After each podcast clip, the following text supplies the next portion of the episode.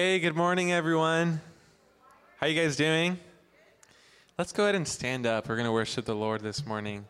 My name is Caden Garcia. I'm a friend of Eric's. I know him from Trellis, um, and I work at Trellis as a director of one of their initiatives there. Um, I go to Genesis Costa Mesa. We used to meet here in the evenings, actually. Um, we're so happy that you guys let us um, be in this space for a while. Uh, and we just moved over to where the camp is. But one of the things that I love about what I do and about the expression of sharing buildings together is that we're all one family and we're united with the Lord and we're united in what He's done on the cross. I don't just say that, um, you know, out of tradition or empty words, but I really mean that. Um, and I want to invite you guys into that reality as well. Um, the song we're going to sing is called at, at Your Name. And the chorus says, Lord of all the earth, we shout your name, shout your name, filling up the skies with endless praise. Yahweh, Yahweh, we love to shout your name. I think we can come into a Sunday and we'll just start singing. We don't even realize the weight and the gravity and even the beauty of the words that we're singing. Um, so, actually, even before we just start, I just want to kind of sing this as a family, just together. Lord of all the earth, we shout your name, shout your. Let's sing it. Filling up the skies with endless praise, endless praise. Yahweh, Yahweh, we love to shout your name, oh Lord.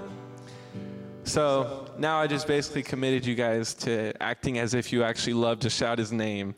So um, we're going to start the song, but I really just want to invite you guys into a really deep, beautiful, passionate um, worship time this morning because the Lord deserves it from us. And we've already said it that we love to shout his name, so now we got to show him that we do.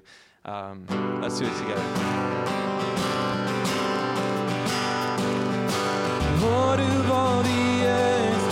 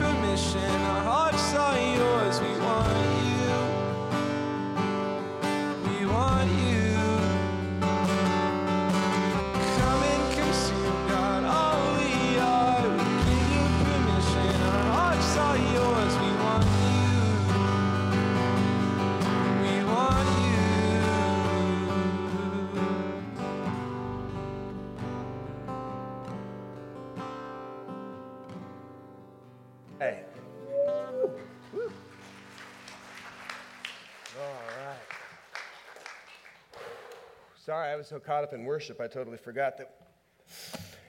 Uh, yeah, you guys can go ahead and grab a seat, but bef- actually, while you're doing it, let me just go ahead and invite God. We've already been acknowledging His presence. He is the focus of this morning. It's not us. Yeah, Glenn, you can totally sit down.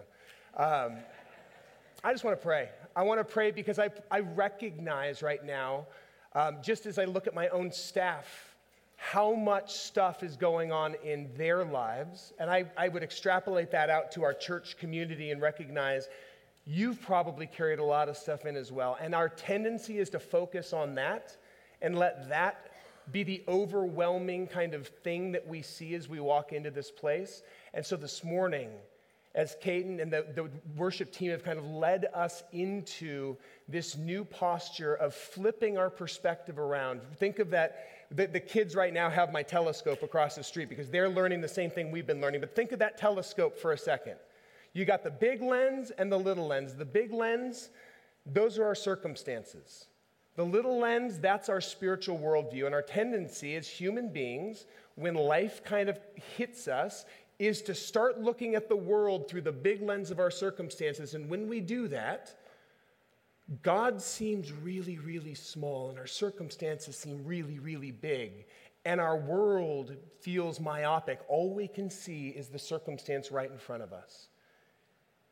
And we're here this morning and we're going through Revelation in part to remind ourselves to flip that thing around and look at our circumstances through the lens of our awesome, holy God. And when we do that, everything changes. And so, as we come in this morning, let me just go ahead and begin by inviting the Holy Spirit to guide our time and to set our hearts so that we can receive what He has for us. If you bow your heads with me. Father God, we acknowledge that this time is about you, not about me, not about the band, not about any of us. It is about you. You are God in heaven.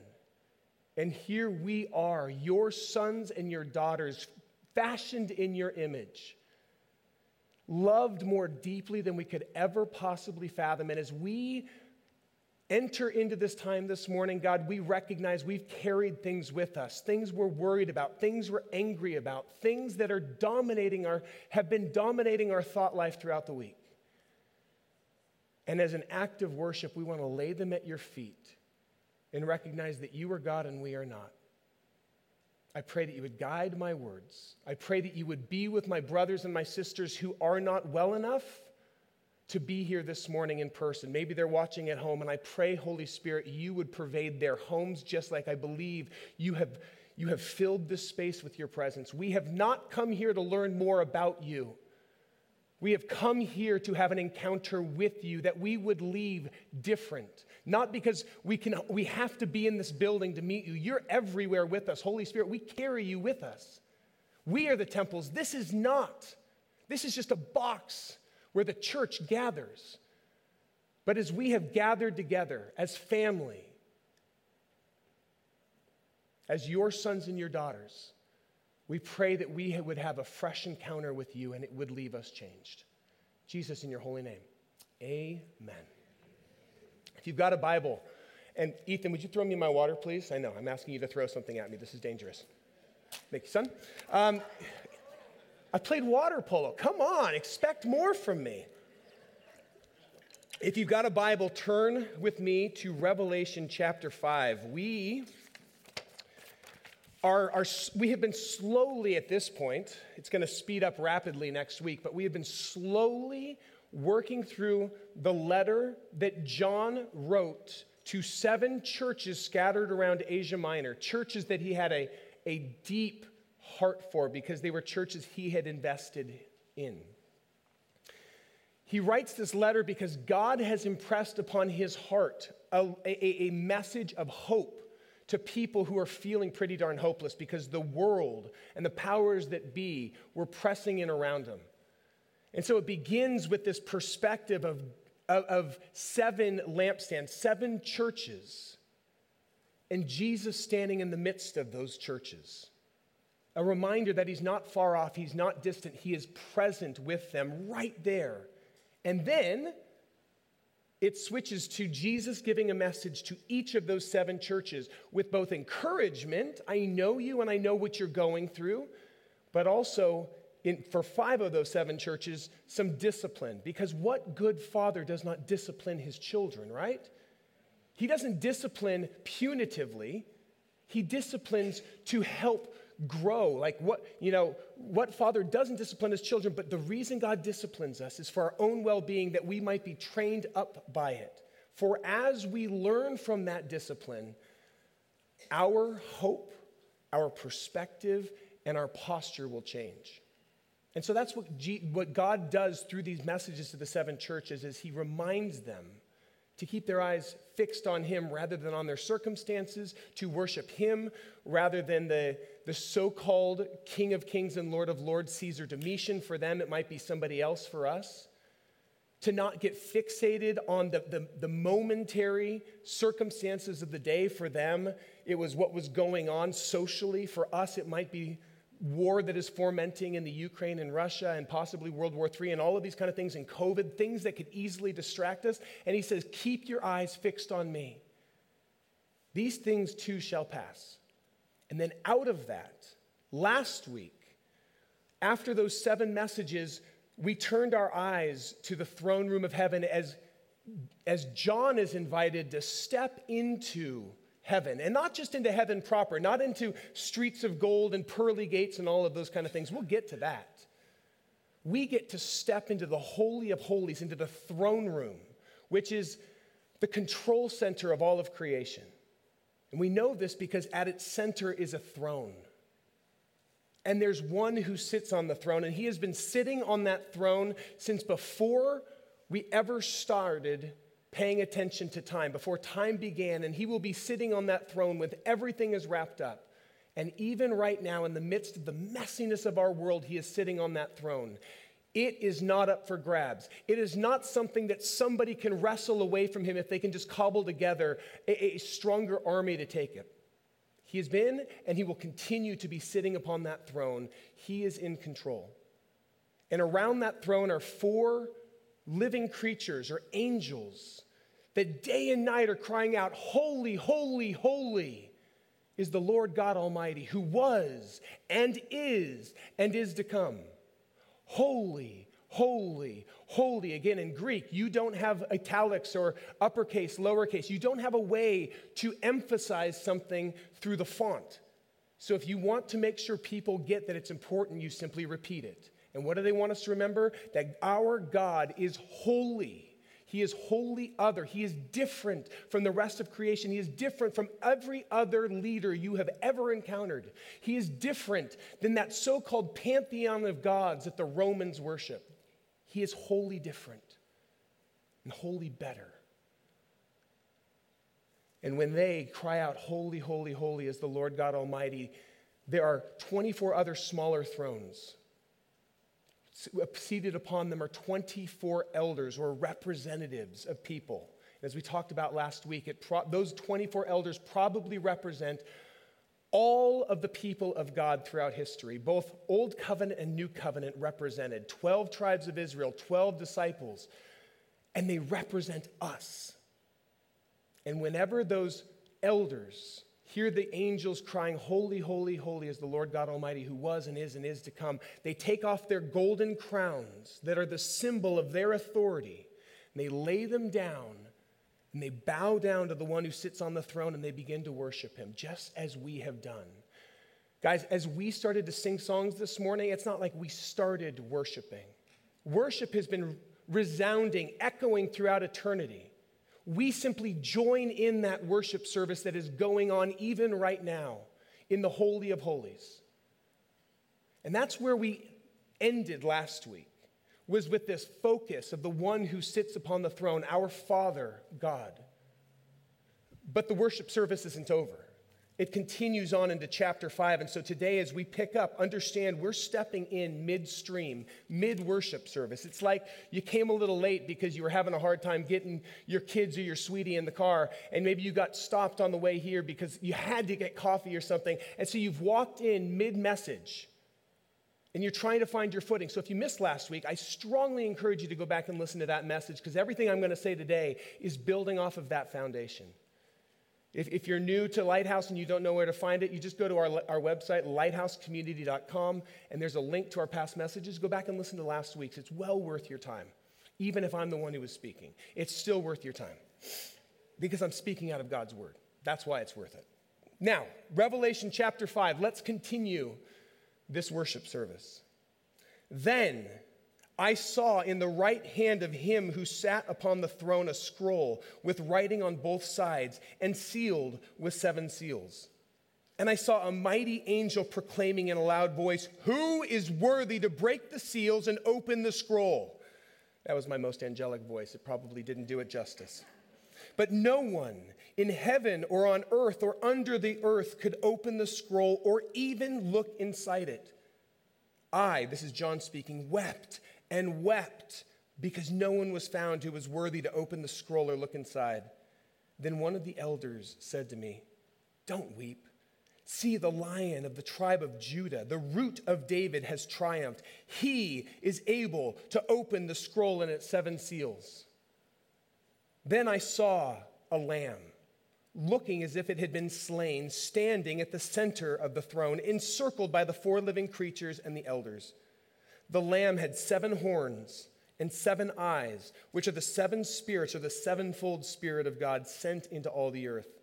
He went and he took the scroll from the right hand of him who sat on the throne, and when he had taken it, the four living creatures and the 24 elders fell down before the Lamb. Each one had a harp and they were holding golden bowls full of incense, which are the prayers of God's people. Remember last week I mentioned that your prayers are like incense to the Father, they are a sweet aroma to Him. Here is where we get confirmation of that. When you pray, it is an act of worship, of entrusting to Him your heart. And they sang a new song saying, You are worthy to take the scroll and to open its seals because you were slain and with your blood you purchased for God people from every tribe and language. You have made them to be a kingdom of priests to serve our God, and they will reign on the earth. Then I looked and I heard the voice of many angels, numbering thousands upon thousands and 10,000 upon 10,000. They, er- they circled the throne and the living creatures and the elders. And in a loud voice, they were saying, Worthy is the Lamb who was slain to receive power and wealth and wisdom and strength and honor and glory and praise. Then I heard every creature in heaven and on the earth and under the earth and on the sea and all that is in them saying, To him who sits on the throne and to the Lamb be praise and honor and glory and power forever and ever. And the four living creatures said, Amen. And the elders fell face down and they worshiped. There's a lot here, and we're going to work through each kind of verse. We're going to kind of unpack it a little bit. But what I hope you notice right at the outset is that the focus is shifting. It has been in chapter four fully focused on the one who sits upon the throne. And this is all John's perspective. He is seeing this vision, he is physically there, he's not making this up. This is a vision that God allows him to see because in the revelation or the apocalypse of Jesus, apocalypse doesn't mean destruction. It's not like how we tor- normally use it in the 21st century. An apocalypse simply means an unveiling or a revealing of what really is. So for John and for us, what Revelation 4 and 5 does is it pulls back the curtain of our reality of what we can see to show us who is really in control and what is really going on. And as we begin chapter 5, the focus shifts just from the throne to the right hand of the one who sits upon the throne. And when he looks, he sees a scroll. Let's actually read that. I saw in the right hand of him who sat upon the throne a scroll with writing on both sides and sealed with seven seals. Now, what on earth is this scroll? what, what does it say? What's in it? Well, this isn't the first time that when somebody sees God in his throne room, they see a scroll in his hand. In fact, in the book of Daniel, in Daniel chapter 12, there is a moment where Daniel is given a vision of how the end times play out. And he begins to write down what happens? And then God says this to him. Can we throw it up on the screen?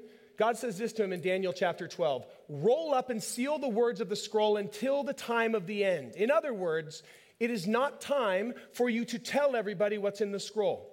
That will be reserved until the end times, or until it is time for the end times to be wrapped up. And I will remind you, for those of you who are just kind of jumping midstream of this conversation through Revelation, we are very much in the end times. And that is not simply because of COVID and not simply because of all of the unrest in America in the last couple of years and not simply because of what's going on in Russia and the Ukraine. We have been in the end times since the moment that Jesus came to earth, took on flesh, walked to the cross. That was his first coming. And that was the beginning of the end. And it will be culminated with his second coming. If you want to use historical terms, it's like D Day first coming, V Day, this is from World War II, the, the day that the world war is finally ending, that is his second coming. And we are people who live in between, in the in between times. We live in enemy occupied territory, just like all those men and women who lived in enemy occupied Europe.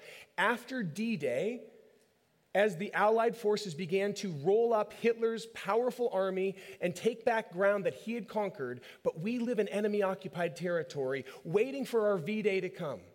We are in the end times, and we have been in the end times for the last 2,000 years.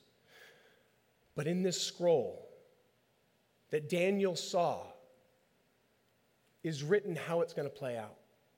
And he was told to seal it up.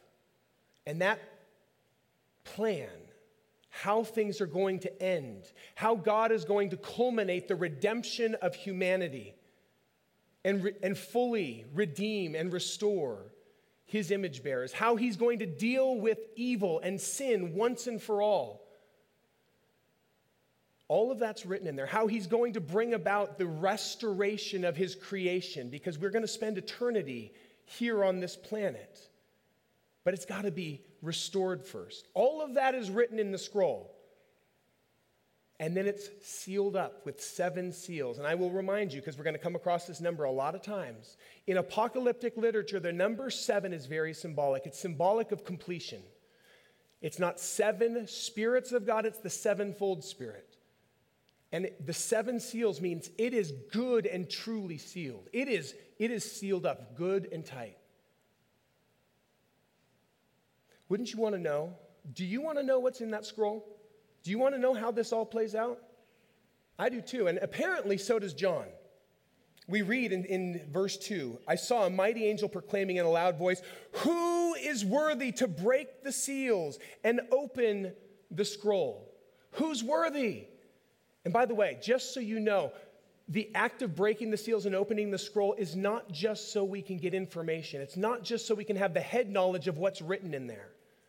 The one who is worthy to break the seals and open the scroll is also the one who is capable of bringing God's plan for his creation to completion. I have to admit, the very fact that there is a plan in the hands of our God means he's in more control than it seems at times. Because doesn't it seem at times like no one's in control, that the world is just kind of spinning off its axis and there's no one at the wheel? Does to me sometimes.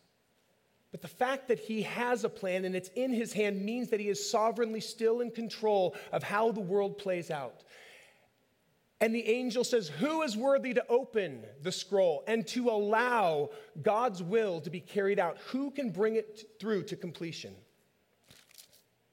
Verse 3 But no one in heaven or on earth or under the earth could open the scroll or even look inside it. And I wept and wept. You want to you want to emphasize a word, you repeat it. He was weeping bitterly because no one was found who was worthy to open the scroll or to look inside. Then the one of the elders said to me, Don't weep. See, the lion of Judah, the root of David, has triumphed. He is able to open the scroll and its seven seals. The lion of Judah the root of David, both of those are messianic titles. Both of those are pulled from the Old Testament, and they are declaring that the one whom God has prophesied will come, that will be his anointed redeemer. He, the lion of Judah, the root of David, the one who's going to fully and finally establish David's kingdom that God promised would, would always kind of exists throughout eternity. He is worthy. He is capable of opening the scroll. So John looks to see where is the lion. I want to see Aslan.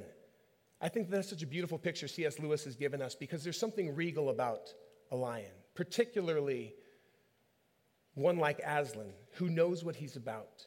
He is powerful. His presence, he's beautiful, but he's also intimidating because his presence, you recognize there's something deeper and more powerful than, than you are. So he looks to see the lion of Judah. But what does he see? Then I saw a lamb.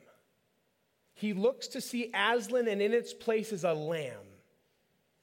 Now, that in itself is a very, very strong, kind of jarring juxtaposition of words. You go looking for the lion and you see a lamb. It's like you, you reach for Coke and you get Dr. Pepper. It's like, ah, I wasn't ready for that. Or, or you go reaching for Coke and you get iced tea. Like it's, it's jarring because you're expecting something different.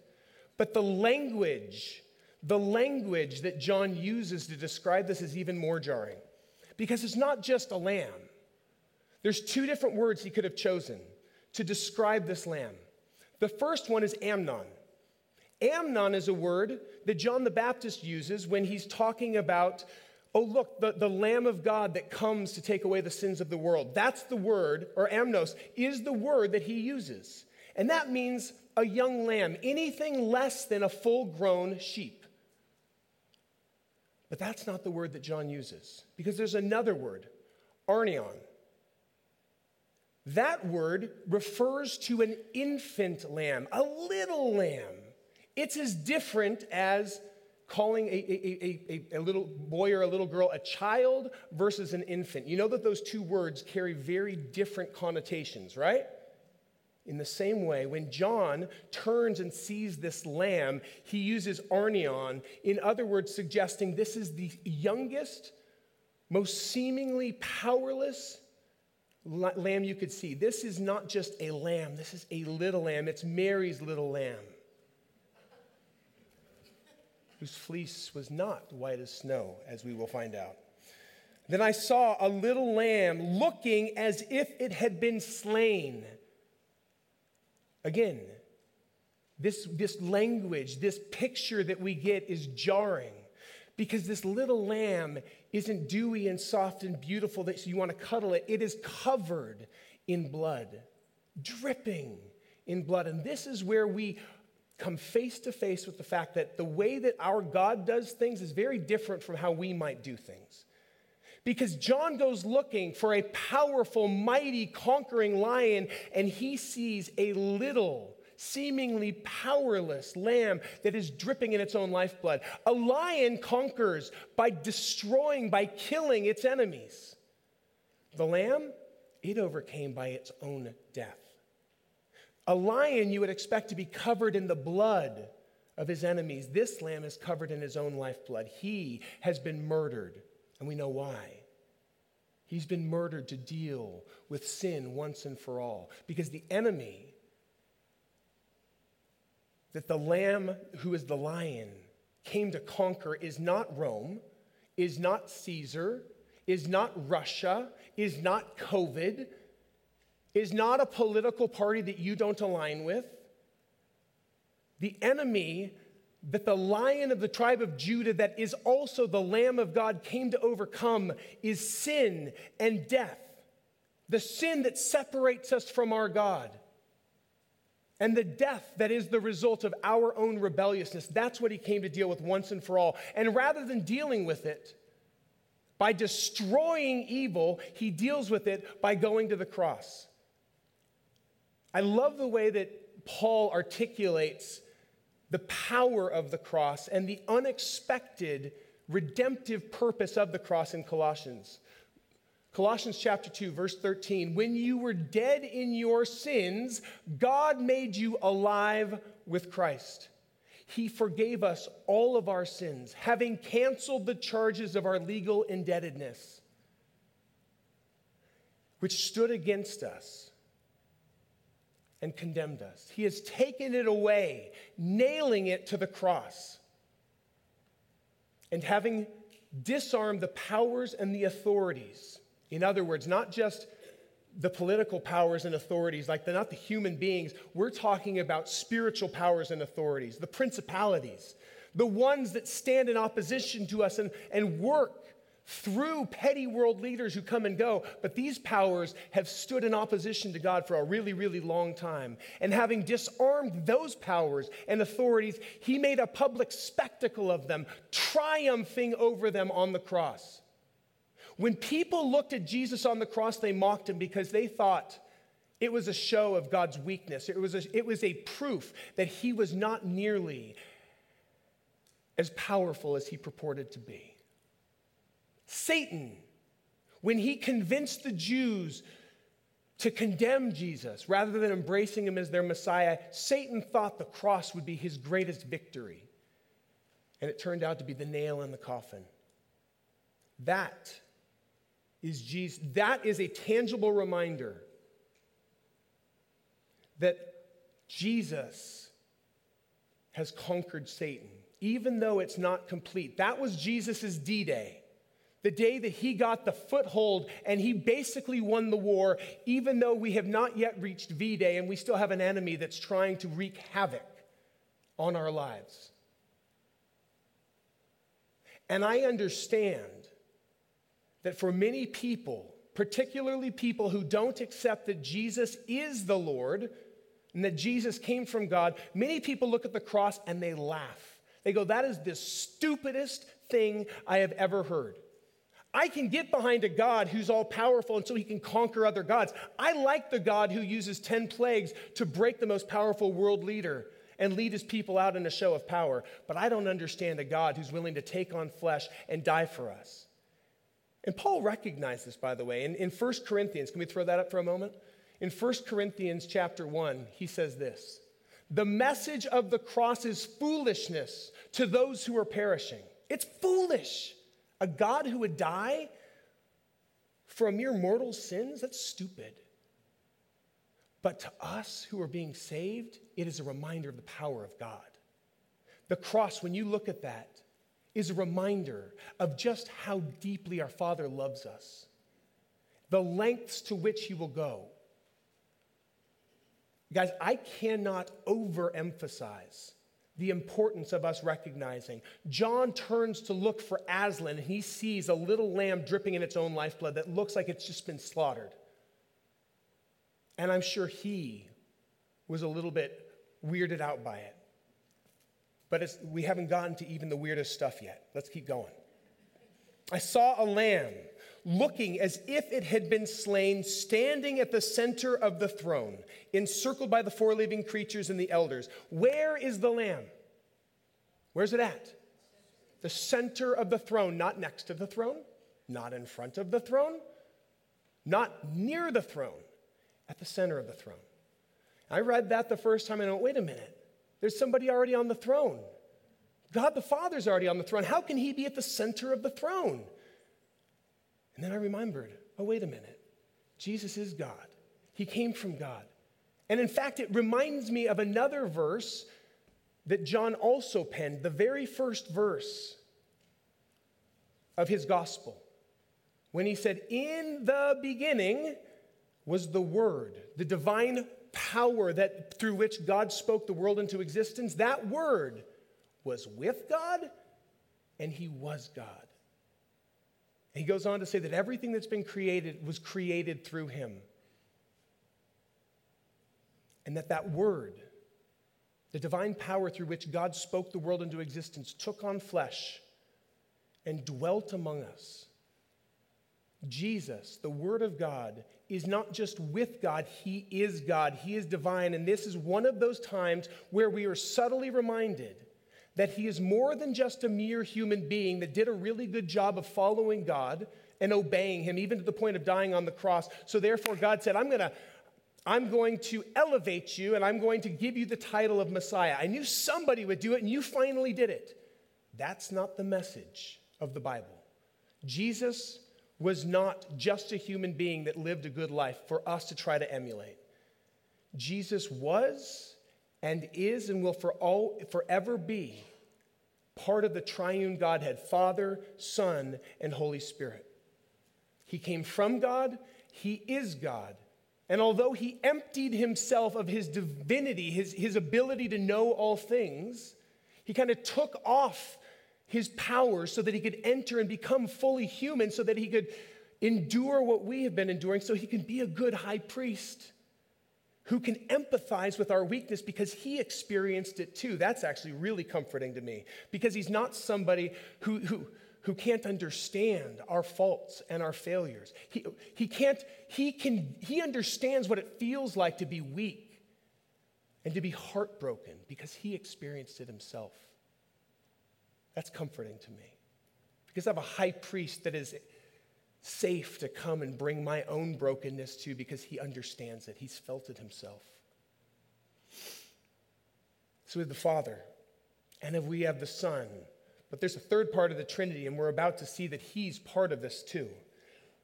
I saw a lamb looking as if it had been slain, standing at the center of the throne, encircled by the four living creatures and the elders. And the lamb had seven horns and seven eyes, which is the sevenfold Spirit of God sent into all the earth. Now, that would be a really weird looking lamb, wouldn't it? But you need to remember that in apocalyptic language, these word pictures are more symbolic. They're describing something deeper. The number seven, what is that symbolic of? You guys don't read the screen here. You're going to be cheating if you do.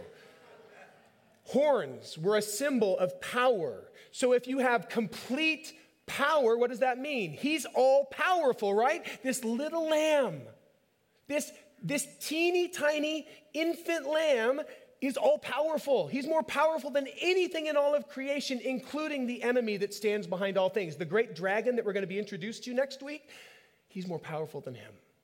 He's more powerful than Putin. He's more powerful than COVID. He's more powerful than cancer. He's more powerful than kidney failure. He is more powerful than anything that you're afraid of, including rejection, including loneliness, including depression. More powerful than that. And he has seven eyes, which we are told is the sevenfold Spirit of God.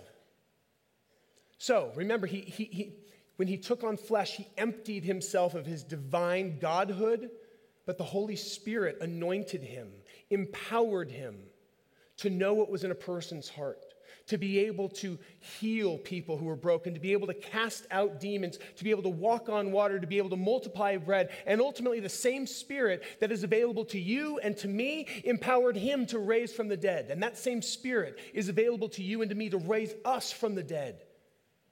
The deadness of our own sin and the deadness of our own trusting our own self. And the Holy Spirit is available to us. And the Holy Spirit was upon Jesus. That Spirit that empowered Jesus through his earthly ministry is present on him. And so now we get a picture on the throne of all three parts of the triune Godhead present together. And the focus of the worship service shifts. Verse 7 he went and took the scroll out of the right hand of him who sat upon the throne. And when he had taken it, the four living creatures and the 24 elders fell down before the Lamb. All of the focus of chapter 4, the worship went solely to the Father. And now we're introduced to the Son who has the Holy Spirit upon him. And now the focus shifts to the Son. And the same worship that was given to the Father is given to the Son. Each of the elders had a harp and they were holding golden bowls full of incense, which are the prayers of God's people. I want to emphasize this again. I emphasized it last week, I emphasized it at the beginning. I want to re emphasize this. Your prayers are not a bother to our Father.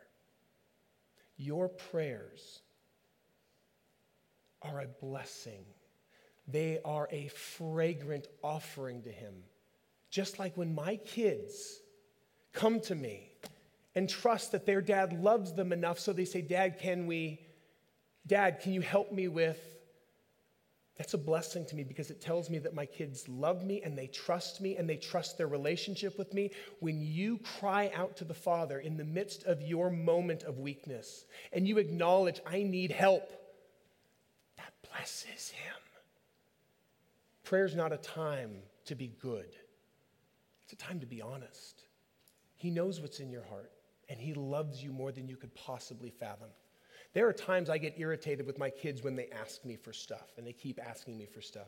Our Father is infinitely more patient with us. Verse 9. And these four living creatures, the angels and the 24 elders, sang a new song. It has to be a new song because there's a new revelation. It's now not just the Father, it's the Father and the Son, and with the Holy Spirit there present with him. And say, so they sing this new song You are worthy to take the scroll and to open its seals. Now, why is Jesus worthy? Why is the Lamb that is slain worthy? Is it because he created all things by the power of his word? No. Even though he did, and that's true, that's not why he's worthy to take the scroll and open it. Is it because he was raised from the dead and he conquered death? No. Even though that is true, that is not the reason that he is worthy to take the scroll and open it. You are worthy to take the scroll and open its seals because you were slain. Because he did not shrink from offering his life for our lives. Because he did not hesitate.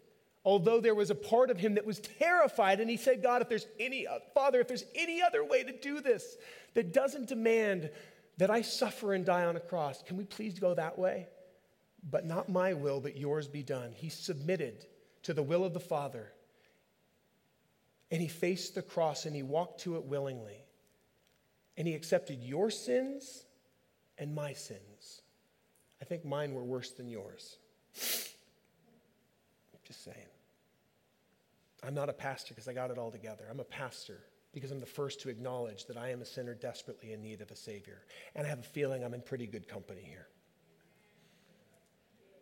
You are worthy to take the scroll and open its seals because you were slain, and with your blood you purchased for God people from every tribe and language and people and nation.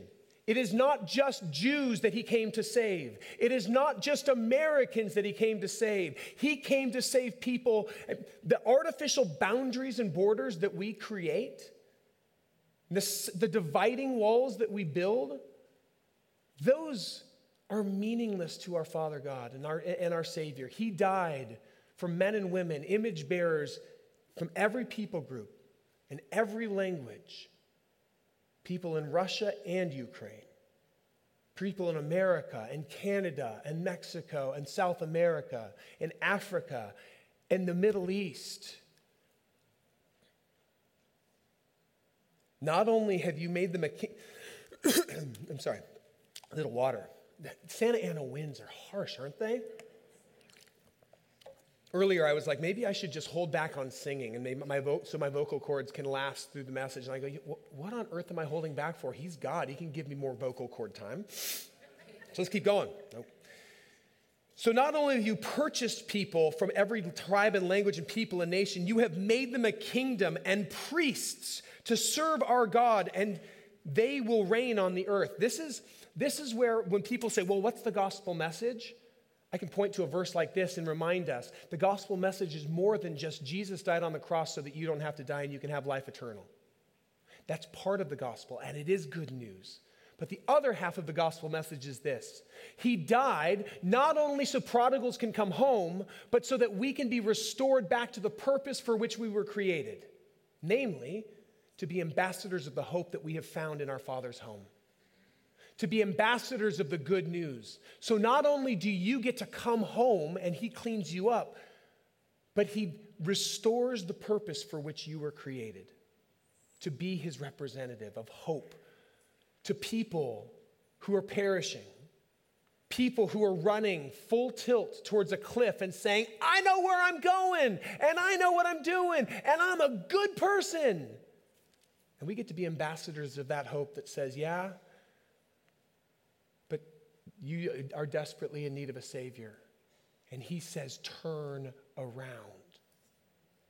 Repent. Trust me and follow me. So far, in, in the last two chapters, we have only kind of, we've seen the throne, and then we had four creatures around it. So we're, we're talking like concentric circles. You got the throne, and then you've got four creatures or four angels around it saying, Holy, holy, holy.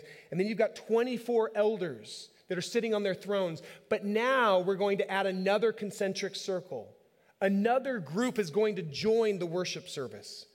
Verse 11 Then I looked and I heard the voices of many angels, numbering thousands upon thousands and 10,000 times 10,000. They encircled the throne and the living creatures and the elders. And in a loud voice, they are saying, Worthy is the Lamb who was slain to receive power and wealth and wisdom and strength and honor and glory and praise. These are words that are reserved for the Father.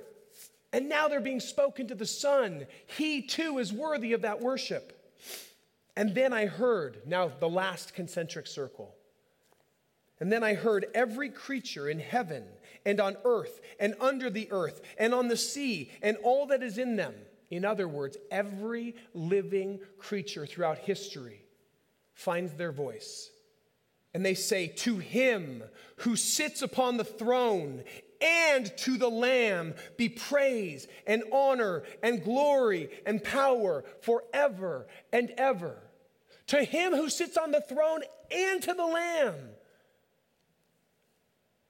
be praise and honor and glory and power forever and ever. And the four living creatures said, Amen.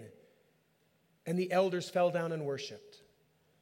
Like I said last week, we've covered a lot of territory. We've talked about interpretations of a lot of this stuff. And if you walk away from this morning merely having your intellect titillated. If it's merely interesting to you, then I have done chapters four and chapter five of Revelation a monumental disservice. Because we have been invited into a worship service, not to gawk at the one sitting on the throne and the Lamb who is worthy to take the scroll. We have been invited into this worship service to join with the angels and with the elders and with the rest of creation in declaring our worship, the rightful worship that belongs to the one on the throne and the one who took the throne through the cross, the one who redeemed us through his own death, the lion of the tribe of Judah that looks like a lamb that's been slain. And so that's what we're going to do this morning. I'm going to invite the worship team to come back up. And we are going to join with the very words that all of creation sings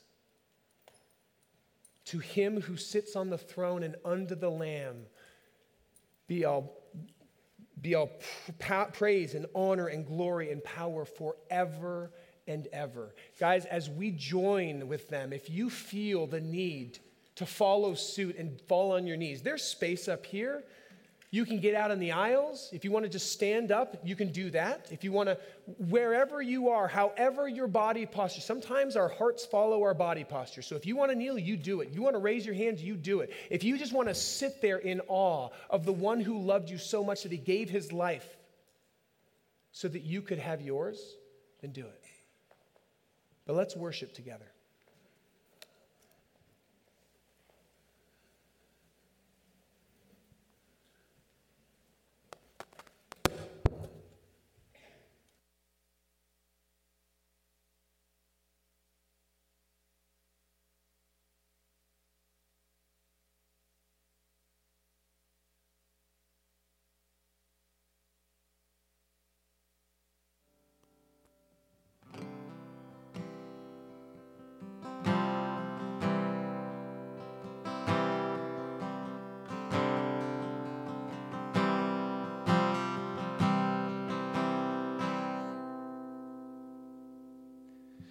To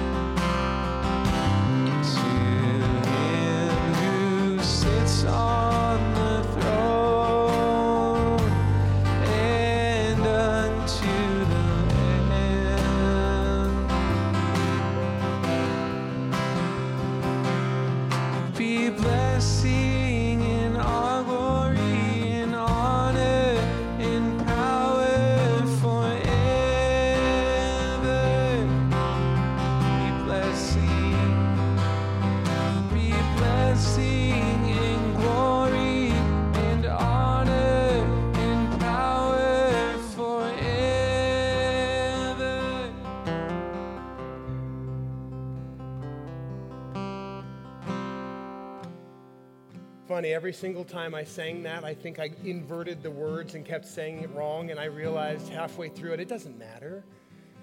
It's not like he's listening to the words so much as he's listening to our hearts. And I want you to remind you of that because there's some of you who have been gifted with incredible voices, and some of you who haven't. And for those of you who haven't, you get gifted with a, a, the opportunity to worship him without any shame. Worshiping him wholeheartedly, even if it's off key. He doesn't care because he's listening to your heart. And, and like I did last week, a, a message like this demands that I, as a pastor, remind you that I, I would imagine that there's somebody in here that's hearing my voice, that you've heard this. And for you, when you walked in, when you first hear the gospel message, you're one of those who it just sounds ridiculous to.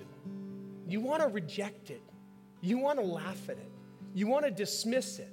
Because if he did die, well, he wouldn't die for somebody like you because, you know, there's lots of people who look like they've got it all together, but, but you know what you've done. And you would think to yourself, I'm not worthy. And you, you know what? You're absolutely right. You're not. And neither am I. And neither is Anne or Dee or Tony or Tom or Joyce. None of us is worthy like we could earn it. If we could earn it, then it would be the wages of good sin. But guess what the wages of our sin is? Death. That's what we deserve. That's what we have earned. That's what all of us deserve. But the gift of God is eternal life, being restored back into relationship with Him and getting to co labor alongside of Him worshiping Him not just with our words, but with our lives and our actions and the way we treat other people. And so this morning, I would be remiss if I did not offer to you a reminder that the gift of God is available to you. And it begins by simply saying, okay, I get it. I accept. I'm not good enough. I couldn't earn it, but I need you. Jesus, come into my life. Help yourself to my life. I accept the gift of grace that I could not possibly earn through all of my good behavior. There's nothing magical about a prayer, but a prayer is simply a starting point. It's not the finish line. Far too often we think of a prayer as the finish line. I punched my ticket to heaven. I'm good to go. I can live any way I want. No, it's the starting line to a lifetime of following Jesus and learning what it means to live out of his love and to reflect it. And like I did last week, and I said last week, every time I pray a prayer, it always sounds different. So don't hold me to it. it's going to be exactly the same way I prayed it last week. But it's something like this Jesus, I need you. Jesus, I can't live without you. I've tried, I've failed. I need you to come into my life and clean house. I need you to heal the brokenness inside of me. I need you to be the Lord of my life and guide my steps because I've been stumbling in the darkness for far too long. So, Jesus, I accept the gift of your grace. I choose to live out of your love. I know I can't earn it, and so I'm grateful that you love me anyway. Jesus, in your holy name, amen. Again, Nothing magical about it. If you pray, if you kind of repeated what I said, awesome. If you, you if you say it a different way, awesome. He's not listening to the words so much as he's listening to your heart. And if you did pray that prayer or a different rendition of that at some point, please let us know because we have an enemy who's going to come hard at you and try to distract you and deceive you and say, Oh, you didn't do it right. Or, oh, you screwed up again. Yep, you, everything you, th- you said before, that's null and void now. Those are lies from the enemy. It's lies straight from the pit of hell. And we want to, as your church family, to be able to walk with you and hold you up and encourage you and make sure you have community. We need one another. So that's one response. But for those of us who have tasted and seen that He is good, for those of us who look at the cross and know that it is good news, and that our sins hung on that cross, not just other people's sins, but ours were dealt with once and for all. There's no better way to respond to that than to take communion, and that's what we're going to do this morning. So, Glenn and Ann, I know you guys are over there, and Rich and Joyce, I know you that you're there, and um, Bill and Kathy are going to be at the back table. We are going to take communion together. Bread and juice. Again, symbols. But I'm going to invite you to come and take them and grab them and bring them back to your seat. And we are going to take communion together as a family because this is a tangible symbol that Jesus gave to his disciples and to us to remember the gift of grace that he has so generously lavished upon us. So, as you are ready, if you guys are up in stairs, just come down the stairs. You got a table in the back. For the rest of us, let's come to the outsides and make two lines and come in and get the communion elements. And then we are going to take communion together in a few moments. Come on and get it.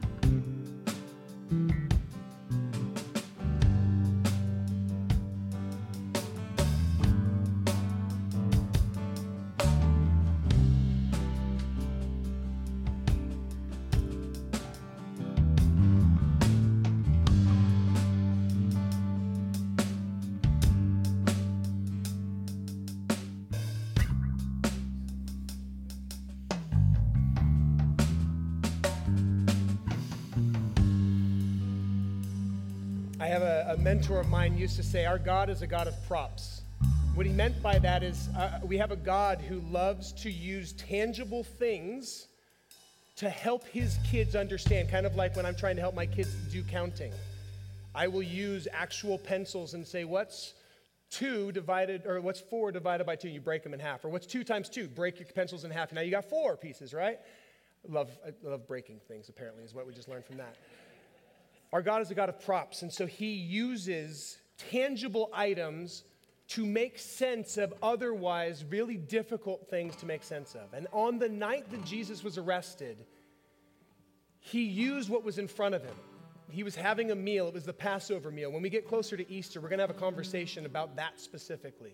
Can't wait to have that one. But he took a piece of bread.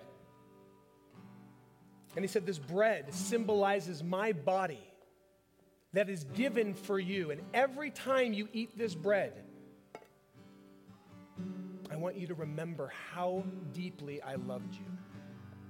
That I was willing to give my body for yours, my life for yours. So let's eat together as family because He gave His body for us.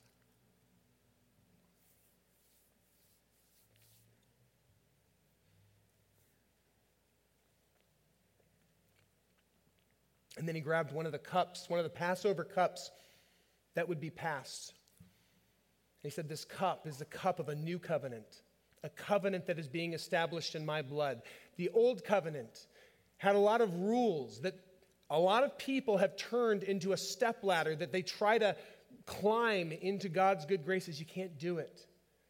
The rules were never put in place so that you could earn your standing with God. They were put in place to show you just how incapable you are of living the perfect life. Those rules were put in place to drive you to me. And now I am establishing a new covenant in my blood. Every time you drink this cup, I want you to remember that your standing with our Father and your standing with me is not determined by what you've done, but by what I have done. You are perfect, not because you've lived perfectly, because I have made you perfect through my blood. So let us drink this cup in remembrance of the one who gave his blood for us. Father God, we are so grateful that you love us and you don't give up on us. And Jesus, I am so thankful that you gave your life for us, giving us a way to be restored back into relationship with our Father, and thus making you worthy to take the scroll and to open it and bring to culmination all that God has planned for his world, for his image bearers, and for the evil that is currently pervading our world. Jesus, we know that at some point you're going to come and we simply sing, Come, Lord Jesus, come. And in the meantime, in this in between time, help yourself to us as we take our eyes off of our circumstances and we place them back onto you. Help yourself to us, Jesus, in your holy name. Amen. Let's continue worshiping together. Let's all stand together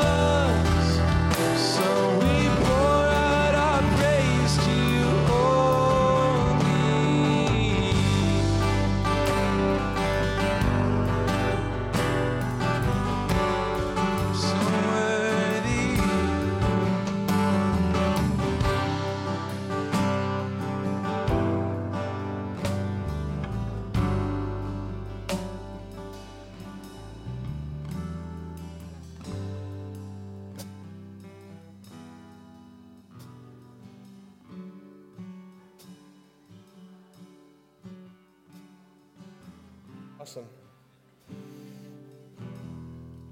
I'm really grateful that we're family. I'm really grateful that because of what he's done for us, not because of what we've done, you and I and every person in here and every person in the 60 churches in Costa Mesa, I love having Caden here as a reminder. Yeah. He'd be the first to say he doesn't want you to praise him. He wants you to praise the one that he's been focused on too. But I am so very, very grateful that we are family because of what Jesus has done for us. That's what we celebrate today. That he has purchased people from every tribe and tongue, from east side and west side, from Costa Mesa, Fountain Valley, Santa Ana, Huntington Beach, Newport Beach. And he's made very different people from very different walks of life family. And we get to worship him together, and now we get to go be the church together. He goes with us. He's not just here. The reason he was here is because you were here and I was here. But he wants to go with us. So you get to go be the church. So, Lighthouse Community, go be the church. Have a wonderful week. I love you very much. Have a great week. Oh, I, I should mention if you have praise, prayer, prayer requests or praise reports or offering, you can drop it in the back. Have a wonderful week.